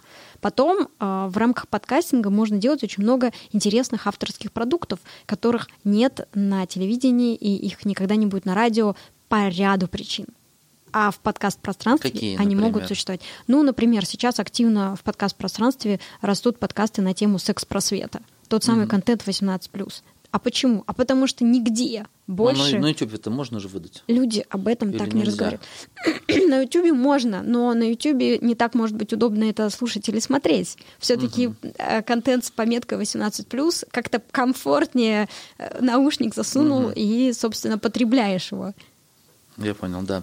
А, про монетизацию подкастов. Да. Какие истории ты знаешь, Вот э, у меня был выпуск с Сашей Головиным, э, он порядка, по-моему, 50 тысяч зарабатывает на подкастах. Это, наверное, Да. пока я не так много знаю наших вот, российских Ну, подкастеров, ну, у которых получается... Ники- это- Ники- Никита из «Будет сделано» тоже Да. на, на Патреоне он окупает. Я сейчас не помню цифр каких у него. У, у него Он нормально... рассказывал, что у него прям подкаст конкретно для того, чтобы продвигать свои курсы. То есть Это он тоже. формирует... Ну да, Это Патреоны тоже, какие-то. И стал Patreon приносить. как минимум у него окупает затраты на продакшн. На продакшн. Да, это, это я знаю. Мы записывали с ним подкаст, получается? он об этом рассказывал. У тебя, получается... У меня монетизация за счет внутренних, себя. э, внутренних э, проектов. Какие еще, вот, например, истории ты знаешь, может быть, на рынке, что вот есть подкаст, который либо для себя, либо у них хорошая история. Ну, я знаю подкасты, которые, например, под э, платформы создаются, то есть они делают продакшн за деньги. Ну, например, есть подкасты, которые выходят только на Яндекс Музыке, нигде больше. Это значит, что Яндекс Музыка платит за производство подкаста. Это тоже способ монетизации. такие, да? Да, Я- да, есть- есть, есть. Студия либо-либо делает такие подкасты. А она для Яндекс только делает. Ну, как- какие-то из подкастов они Мгм. делают по заказу. По-моему, как, как раз подкаст, Я который знаю- называется «История русского секса». Мгм. Банк, по-моему, возможно, точка. И у Тинькова есть да, подкаст Тинькова тоже. они- ну, Да. то есть они решили таким же путем пойти. То есть, по сути, как у тебя. Пиарить себя, вот именно еще ну, историю подкастов. Брендам надо идти на эту платформу совершенно точно. Потому что, как я уже говорила, это относительно э, свободная площадка от рекламы. Рекомендации в подкастах воспринимаются нативно, органично, они не раздражают. И если у тебя сложный продукт, а сейчас все дорогие продукты сложные, уже нельзя, нельзя заработать на продаже носков. Э, Можно уже заработать только на продаже сложных интеллектуальных продуктов в духе там вот сейчас э, там тот же Тиньков активно развивает эти брокерские услуги. Ну не так просто продать брокерские услуги. Чтобы человек врубился в то, что Согласен. такое брокерские услуги, он должен прослушать хотя бы там базовый минимум подкастов на тему финансовой грамотности. И только после этого подступиться еще чтобы ближе к, к теме идея там. а- а вот теперь я знаю, что такое брокерские услуги, и вот теперь я подошел, ах, да, это же мне Тиньков рассказал в своем подкасте про все про это, значит, я доверю ему мои деньги, потому что мне кажется, что э, они молодцы и разговаривают со мной на одном языке. Ну, только так. А сколько еще таких сложных продуктов существует, про которые точно так же нужно рас- рассказывать? Медицинская сфера, терра инкогнита. Рассказывай, не перерассказывай. Идеи для будущих авторов сейчас накидаешь. Пожалуйста, пожалуйста. Вы, кстати, предлагали клиентам своим подкасты новые запускать? А, предлагаем, продается сложно. Мгм. Но здесь же, получается, завязка на авторе, наверное. То есть вот э, Форматы бывают разные. А, Да, можно, можно завязаться на авторе, можно завязаться на теме, можно сделать просто серию тематических э, подкастов, как сезон о чем-то. Ну, его нельзя же привязать к контрактам на там, 5 лет. Это на телевидении, Ну. наверное, они не меняются, там, ведущие. То есть я мысленно так думаю, так, но в принципе же, если на телевидении запускается передача, и там есть автор, он же не избегает через три недели. Ведет поле чудес Якубович, ведет свои там 30 лет, Авторский наверное, договор, да, да.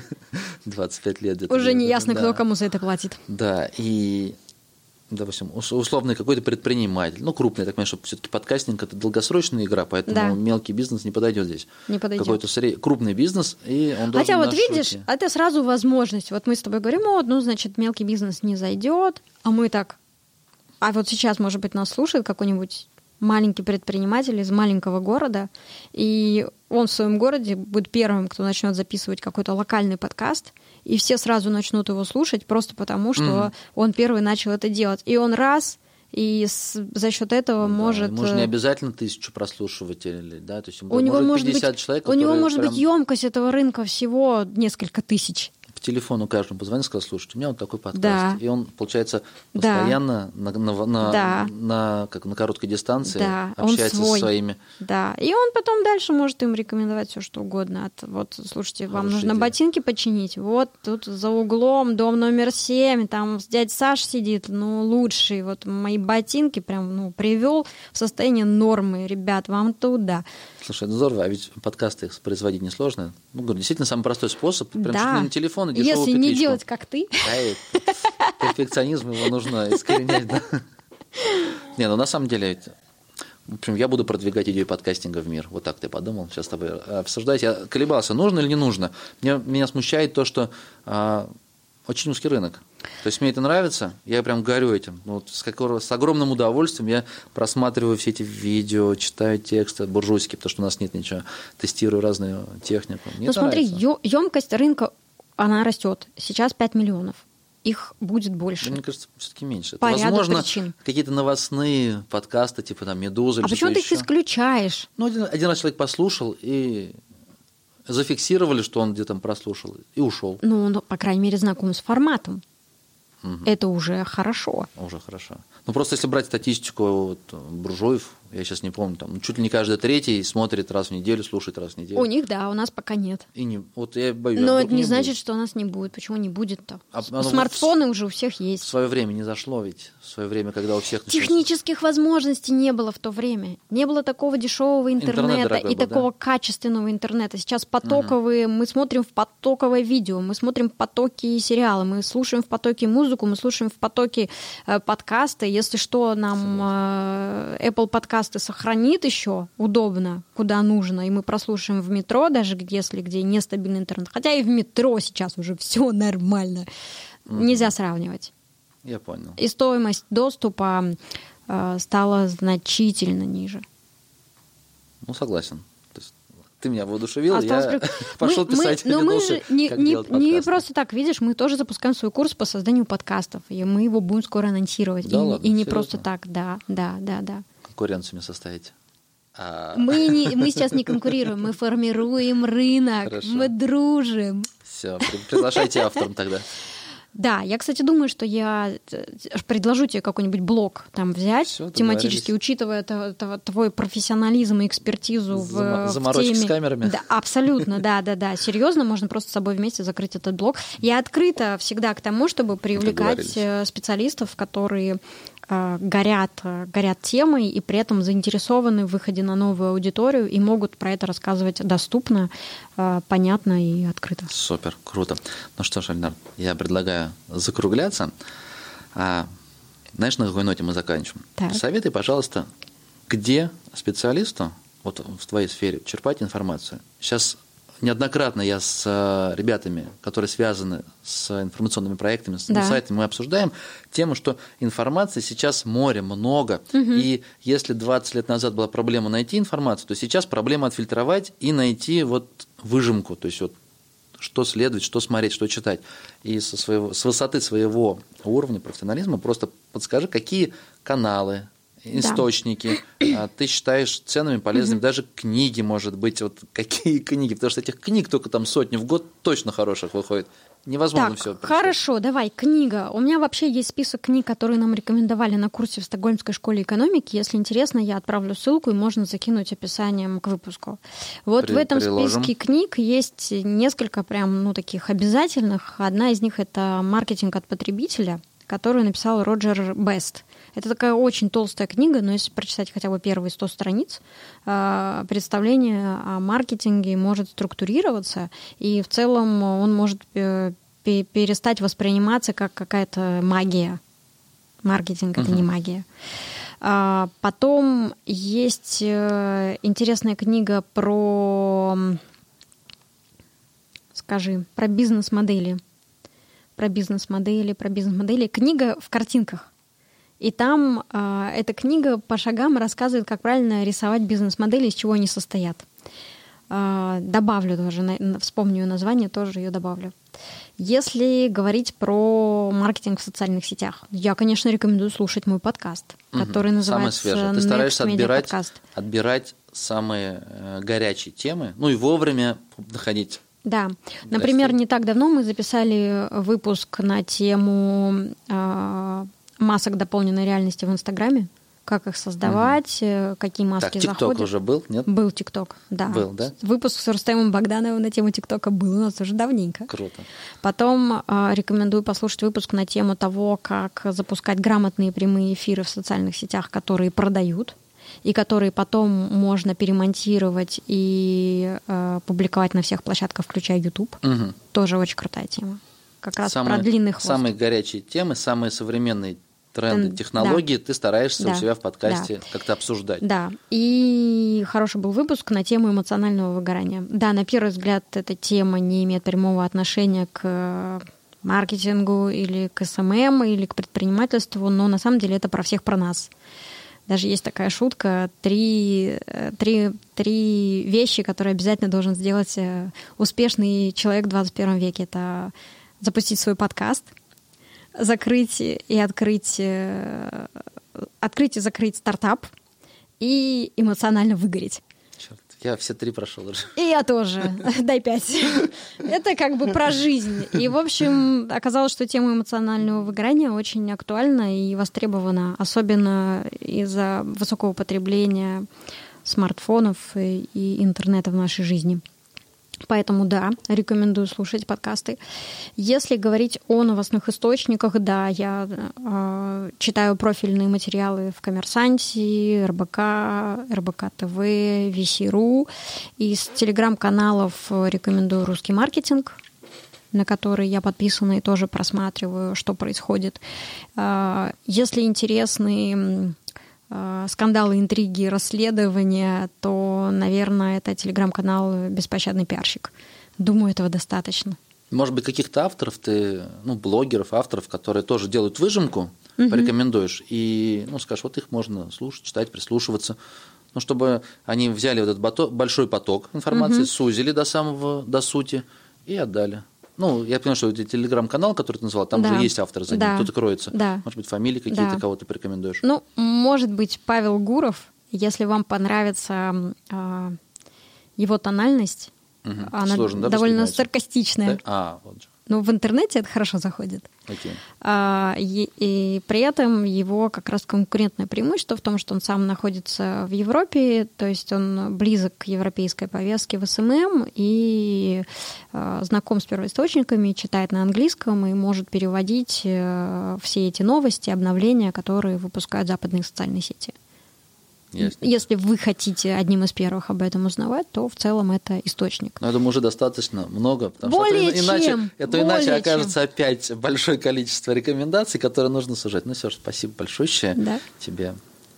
Надеюсь, у тебя будут классные, а, точнее, желаю тебе а, в дальнейшем классных выпусков, развивать тему подкастинга. Удачи тебе в бизнесе. И спасибо большое, что ты пришла в гости, поделилась информацией. Спасибо большое за приглашение. Все. Мне очень понравилось. Спасибо. Пока-пока. Пока-пока. Так.